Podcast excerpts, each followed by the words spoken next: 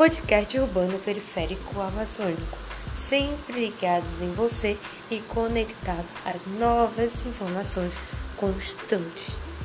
e giro do Brasil, com foco principal explicar e trazer a você sobre tudo que rola por aqui, pela periferia, na nossa quebrada em Sacramento, em Belém do Pará explicando um pouco do que acontece no nosso dia a dia, a correria dos artistas autônomos e dependentes que sobrevivem em meio à crise, sobreviventes da periferia,